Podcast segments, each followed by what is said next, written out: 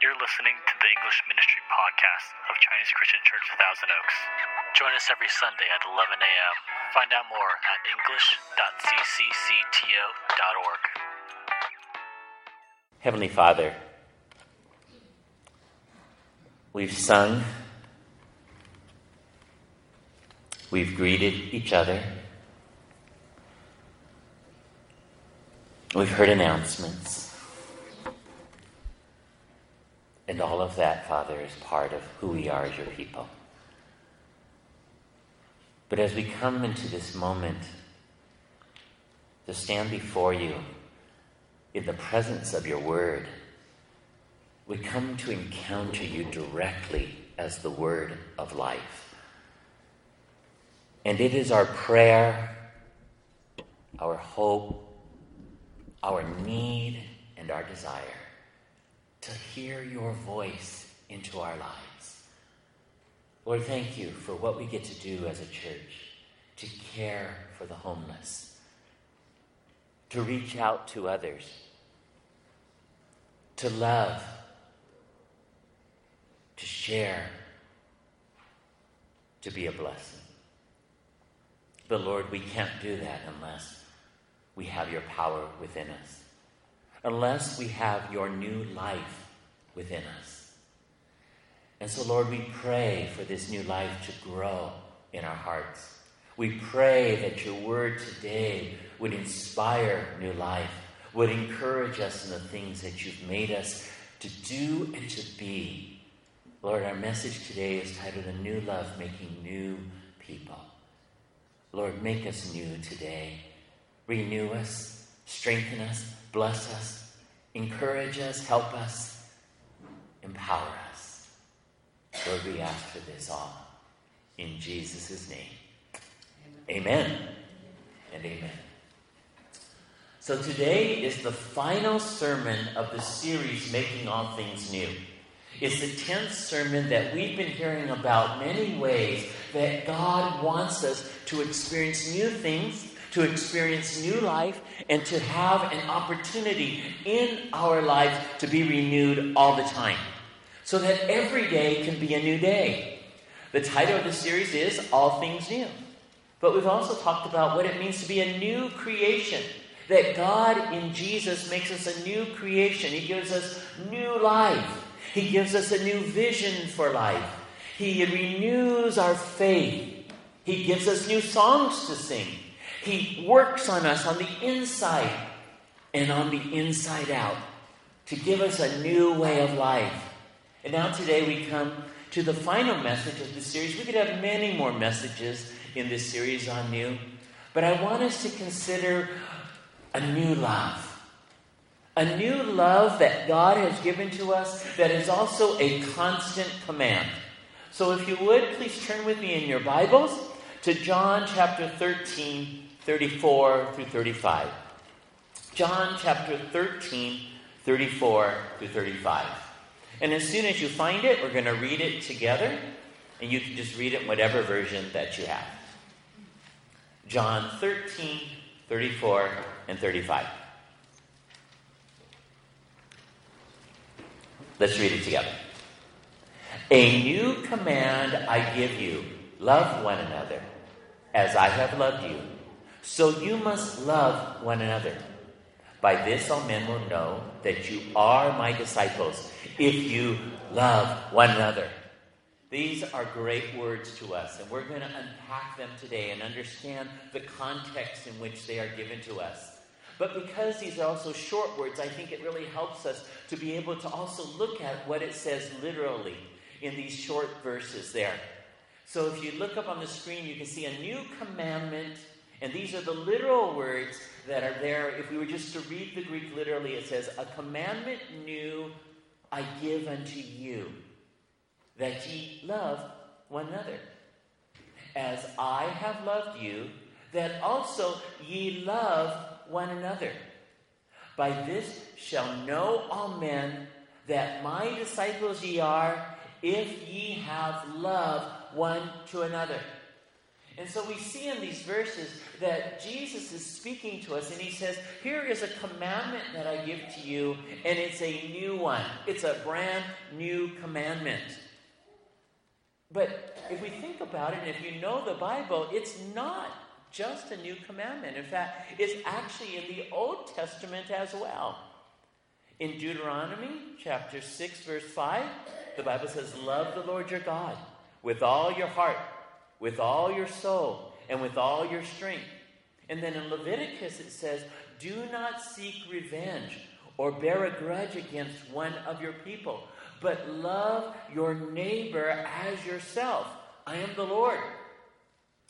In the New Testament, in Mark chapter 12, we have it as the Great Commandment, where Jesus was asked, What's the greatest commandments of all? And Jesus said, The greatest commandment is this to love the Lord your God with all your heart, with all your soul, with all your strength.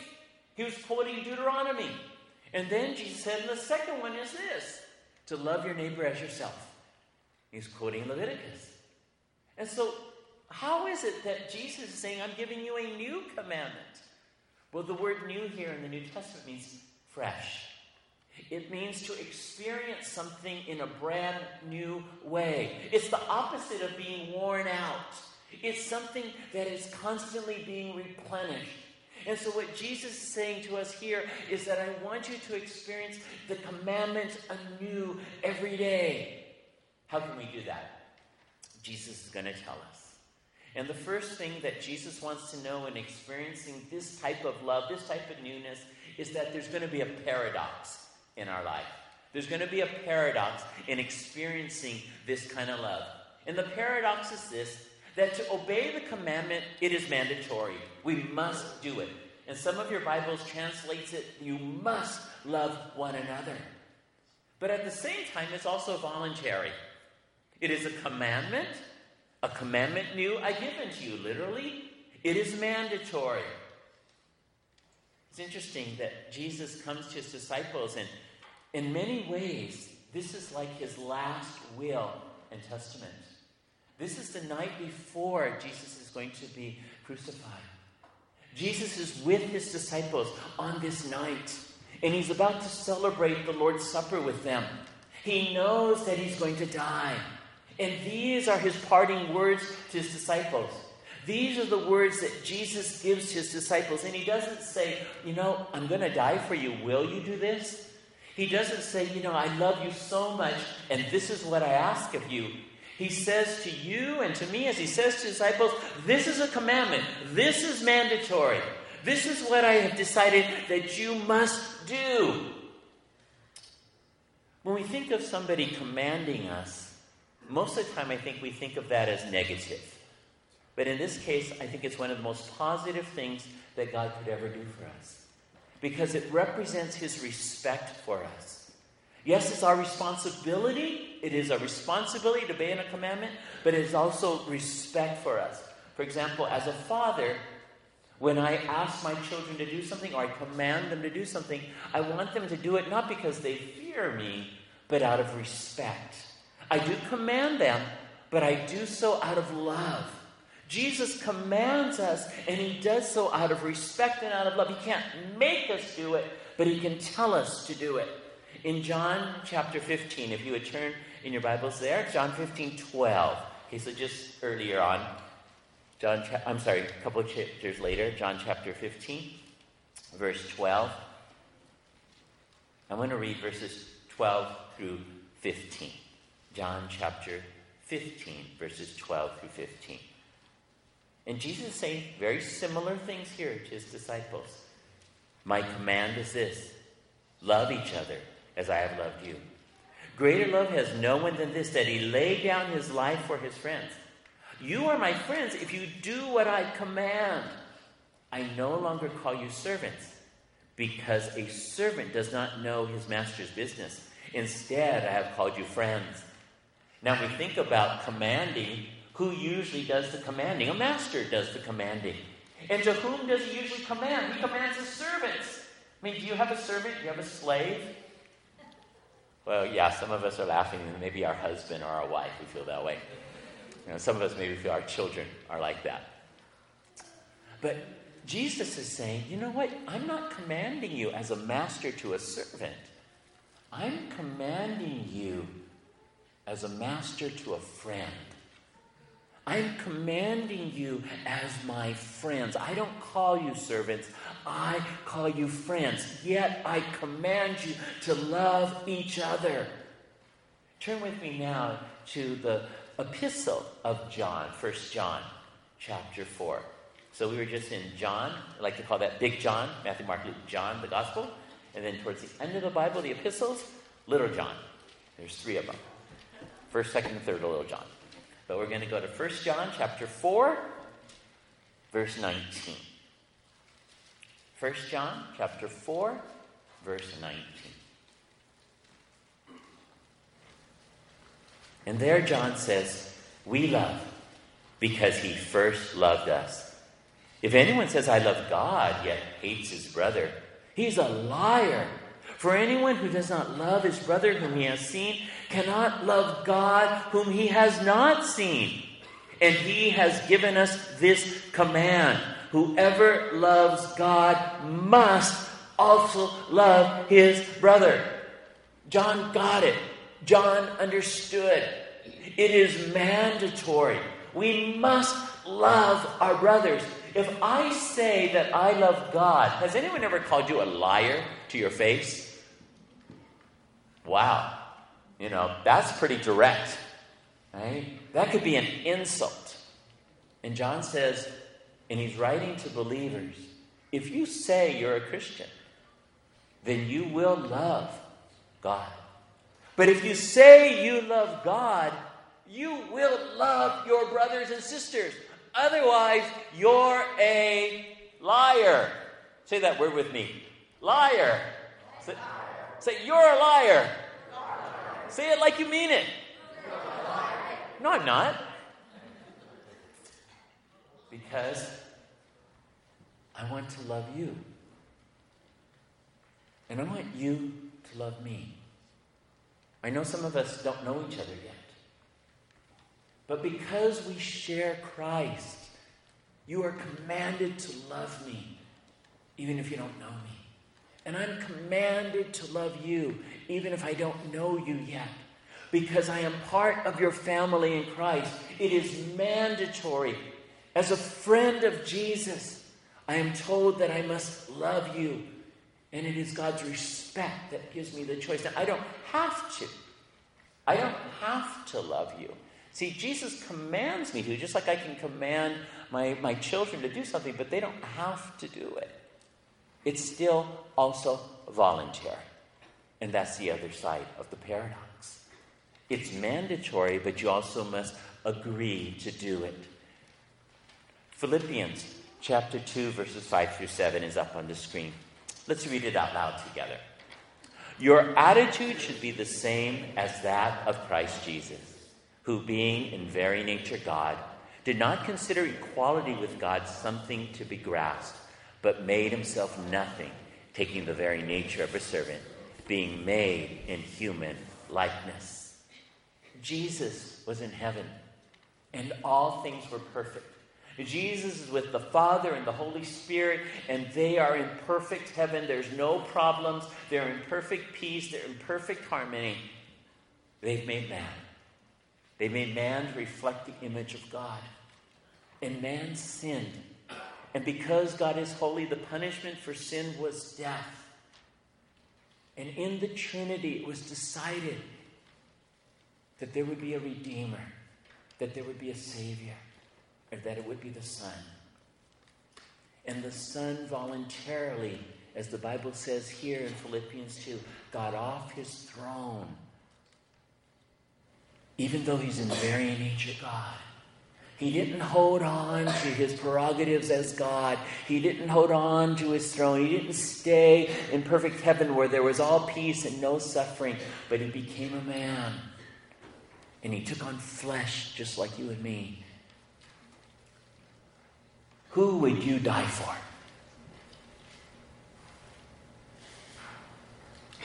Who would you suffer for? Who would you go out of your way to leave your comforts and experience suffering so they don't have to? Jesus did all of that for you and for me. He voluntarily came out of heaven to earth to be like us, to experience what we experienced, to know the temptations but without sinning, to know the pain, to know the hurt, to know what it's like to bleed, to know what it's like to cry, to know what it's like to suffer, to know what it's like to be alone, to know what it's like to be abandoned, to know what it's like to be betrayed. He did all of that voluntarily. And that's an example for you and me. Likely, we don't have to die for other people, but we do have to die to ourselves and our desires for other people. We give up what we want for their good. We learn to love in such a way that even though I don't have to, I do. And the Bible says that this is to be among the power the, and the, the presence of God's people. This is to be among God's people. See, as we go on and we see that there is power that God wants us to have, and as we look at the second part of the verses, it says, As I have loved you, that also ye love one another. As I have loved you, that ye also love one another. God wants us to experience this power. It is from Christ, it is through us, but it is for all other fellow believers. Jesus was talking to his disciples, and he was telling them, I want you to love each other. I want you to care for each other as I have loved you. This is also another way in which this love, this commandment was brand new. In the Old Testament, the people were trying to obey this to earn their salvation, to earn their, their love from God. But Jesus had come down to earth, and now he was showing us a new way of love, a way of love that God himself would come down and serve his people. Go back to our main uh, passage in John chapter 13, but in verse 1. John chapter 13, verse 1. And here we'll see the context of this passage that we're looking at in 34 and 35 about the commandment to love. Because Jesus says, As I have loved you, how did he love them? Verse 1. It was just before the Passover feast. Jesus knew that the time had come for him to leave this world and go to the Father. Having loved his own who were in the world, he showed them the full extent of his love he showed them the full extent of his love. The evening meal was being served, and the devil had already prompted Judas Iscariot, son of Simon, to betray Jesus. Jesus knew that the Father had put all things under his power and that he had come from God and was returning to God. So he got up from the meal, took off his outer clothing, and wrapped a towel around his waist. After that, he poured water into a basin and began to wash his disciples' feet, drying them with a towel that was wrapped around him. Washed his disciples' dirty feet. The master, the master who could command, took off his clothes and he wrapped the towel around himself. And he humbly got down on his hands and knees and he washed the feet of his disciples. This was a sign, it says, of the full extent of his love. Think about that. The full extent of his love, up into the cross, was washing his disciples' feet. If I think about that in application, that means the full extent of our love. Up until the point of dying for somebody else would be to wash somebody else's feet that the full extent of your love and my love would be to wash somebody else's feet, feet that are dirty, feet that are smelly. Now, it doesn't mean that just literally. It's also a picture of how we are to treat each other humbly, to care for each other, to put somebody else's needs ahead of our own, to serve them even when they don't deserve it, to give to them, to love them in deed and not just in action. I can command Again, I use my children as an example. Of course, it was better when they were little. But I could command my children when they were little to go up, and let's say, to Adolf and say, Hey, say, I love you, Uncle Adolf. And they're like, Who's Uncle Adolf? Right? I said, Say, I love you. And so, out of obedience, they go, I love you. Did it. Done. Right? So that they can obey in that way. But now, if I say to them, Hey, I want you to love Uncle Adolf. And they're like, How? How can I do that? How can I love somebody I don't know? How can I love somebody who's a stranger to me? How do we love other people? It's interesting that the Bible has to tell us to love each other because we naturally want love all the time. By one of the greatest needs, if not the greatest need that we have. And yet the Bible commands us to love one another. And even more strangely, the Bible has to command a husband to love his wife. Now, shouldn't that just be natural?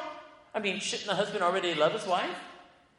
In, in um, Ephesians chapter 5, verse 25, the Bible says this Husbands, love your wives, just as Christ loved the church and gave himself up for her. The Bible has to teach us how to love. So, this is how we love. Love is not a feeling, love is a choice.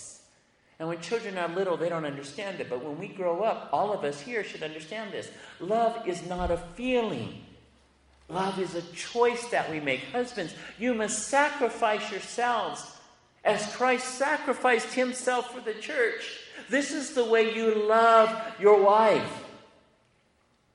So even though it may seem strange that God has to tell a husband to love his wife, he does. But he also has to tell him how to do it, and that is sacrificially. The Bible also has to tell women to love their husbands and teach them how to even love their children. And you think, well, that ought to be pretty normal too, right? A, a woman would just naturally, she may not always love her husband, but she'll always love her children. Well, maybe not so. Because we read there in Titus chapter 2, verse 4, that this is the lesson that are to be taught to older women, and that they are to train the younger women to do what? To love their husbands and their children.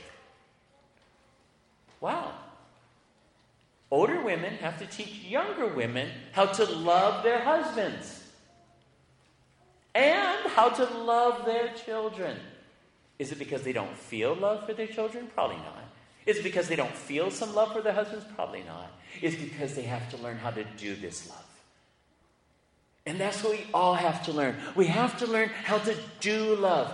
Christ gives us love so that we can love other people. Love is not a feeling, it's a what? You weren't listening. Love is not a feeling, it's a it's a choice. God wants us to choose to love. Turn with me to 1 John. Again, little John. 1 John chapter 3, verse 16. Now you're very familiar with John 3:16. Here's another really good John 3:16, only it's little John 3:16. 1 John 3:16. And there it says, "We know what real love is because Jesus gave up his life for us." So we also ought to give up our lives for our brothers and sisters. There it is. That's how we love. We give up our lives for our brothers and sisters because Jesus gave up his life for us. We are to help each other. We are to serve one another. We are to love and bless each other. I want you just to, to look around the room right now. Okay, go ahead and stand up. Stand up, it'll be easier that way. And just sort of look around the room, look at everybody, and notice the people you know, and maybe there's some new people there you don't know. You greet them afterwards. Just, just look at them. Okay, now look around. Now I want you to find the person in the room that you least like. All right? So look at the person that you least like. Oh, all right. So you know that. All right. All right. Now you've got that. Okay. You may be seated. All right. All right. Now. All right. Now that you've got that firmly in your mind, who is that person? I want you to know that that person who you least like has the greatest potential to help you to be more like Jesus than anybody else in this room. Let me say that again. The person you least like in this room. Now, now remember, this is to Christians. So I'm assuming here that most of us are Christians, all right? What's interesting is we're going to find out what happens if we're not a Christian and why it's such a blessing to be here this morning. But for those of us who are Christians and you looked around and if you think you're a Christian, and if the person you looked at thinks they're a Christian, then you are commanded by Jesus to love them. Now, if you don't like them very much, they have tremendous power to help you in your life. Because Jesus loves them. Jesus loves them just like Jesus loves you. And to learn to forgive that person, to learn to accept that person, to learn to fellowship with that person will make you more like Jesus in fellowshipping with somebody who you already like. It's easy to fellowship with people that we like. But if we can learn to like and love the people we don't naturally have an affinity towards because they are our brother or sister, we become more like Jesus, who loves all of his children just the same, who loves all of us just as much. He didn't die more for me than for you. He didn't die more for you than for me. He died equally for each and every one of us, once and for all. And God says that our power to learn this love of Christ comes when we learn to love those that we least like, who are part of the fellowship of Jesus. So then you come across this person whom you least like. God asks you to get to know them. God asks you to reach out to them. God asks you to forgive them or to receive forgiveness from them. This is reconciliation. This is love. This is learning how to be more and more like our Savior. It is the power. There is not much power in loving somebody who's easy to love, but there is amazing power, and it comes from Jesus that we are able to love the person we dislike. Is it easy? No, of course not. It's not easy. Many of us enjoy reading the message version, the translation of the Bible. It's just a paraphrase of the Bible. It helps us understand it in a fresh way. The author of that book, the, the message, is Eugene Peterson. And in a book that he wrote called Living the Message, he says this, and you can see it there on the screen. Every day, I put love on the line. There is nothing I am less good at than love. I am far better at responding to my instincts and ambitions to get ahead and make my mark than I am at figuring out how to love another. I decide every day to set aside what I can do best and attempt what I do very clumsily open myself to the frustrations and failures of loving, daring to believe that failing in love is better than succeeding in pride. Failing in love is better than succeeding in pride.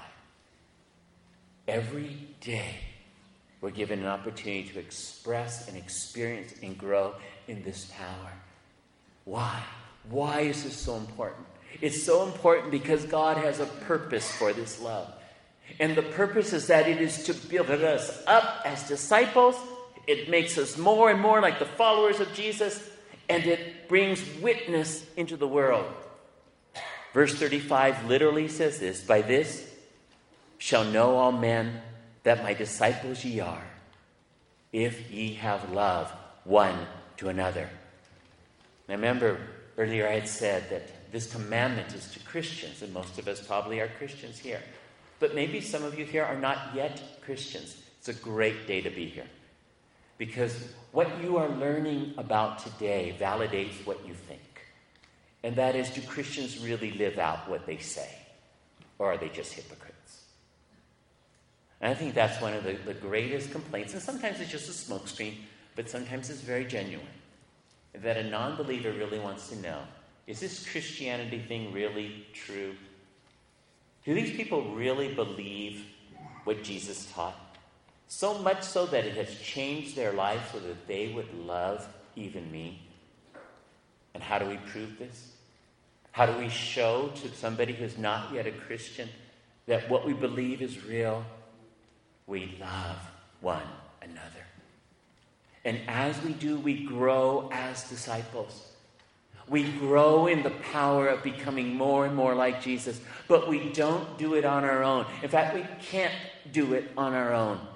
Romans 5 5 says, God has poured out his love into our hearts by the Holy Spirit, whom he has given to us. God gives us the Holy Spirit. God pours out his love into our life through his Holy Spirit. Again, in Little John 3, verse 23. John says, And this is his command to believe in the name of his Son, Jesus Christ, and to love one another as he commanded us. Those who obey his commands live in him, and he in them. And this is how we know that he lives in us. We know it by the Spirit he gave us. The Spirit he gave us is revealed in the love that he gives to us to give to other people. We don't show the love of Christ in this world by loving ourselves.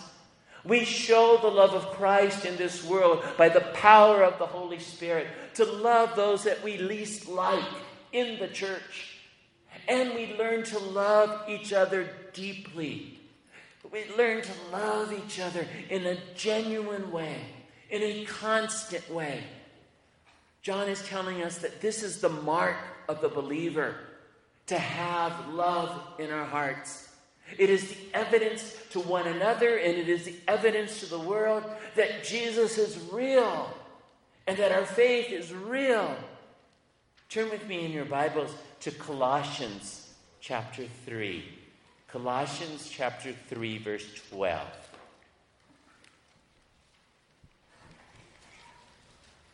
And this is a great verse for you to mark in your Bibles or to highlight. Colossians chapter 3, verse 12.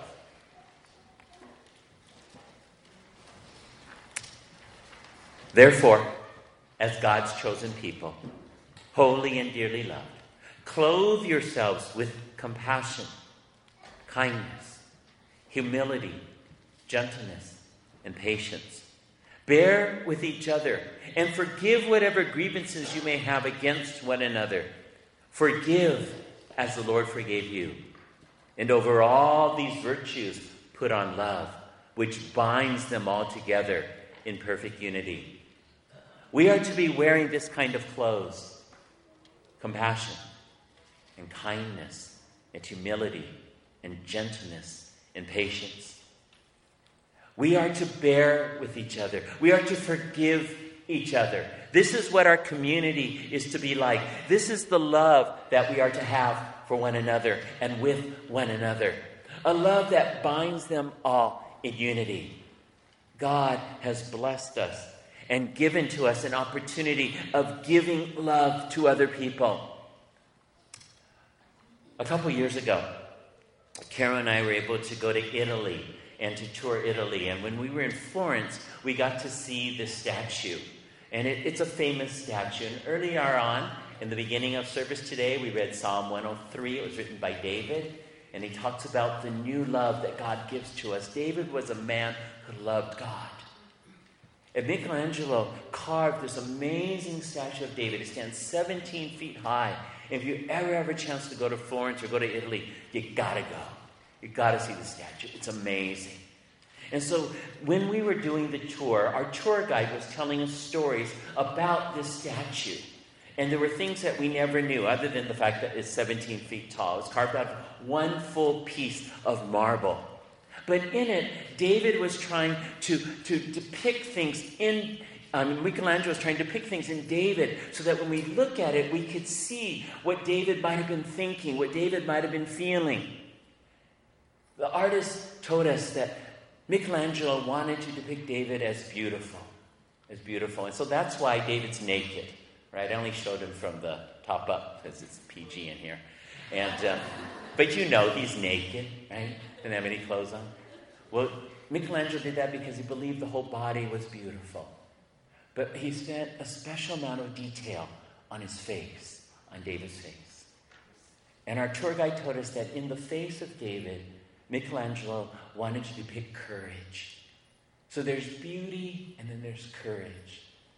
And David is holding around his shoulder the sling that he's going to use to spell Goliath. And so this carving of David is about David where he's just about to throw the slingshot at Goliath and kill him.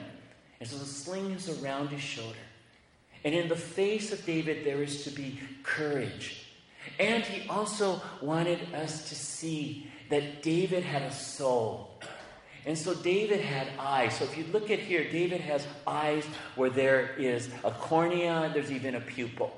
But in that day, most of the statues were like this, this Greek one, where there's no cornea, no iris, no pupil.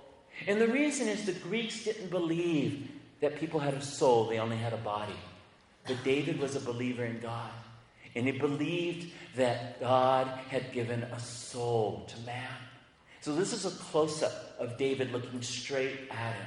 And you see that David carved, uh, Michelangelo carved David's eyes with an iris, with a cornea, and with the pupil.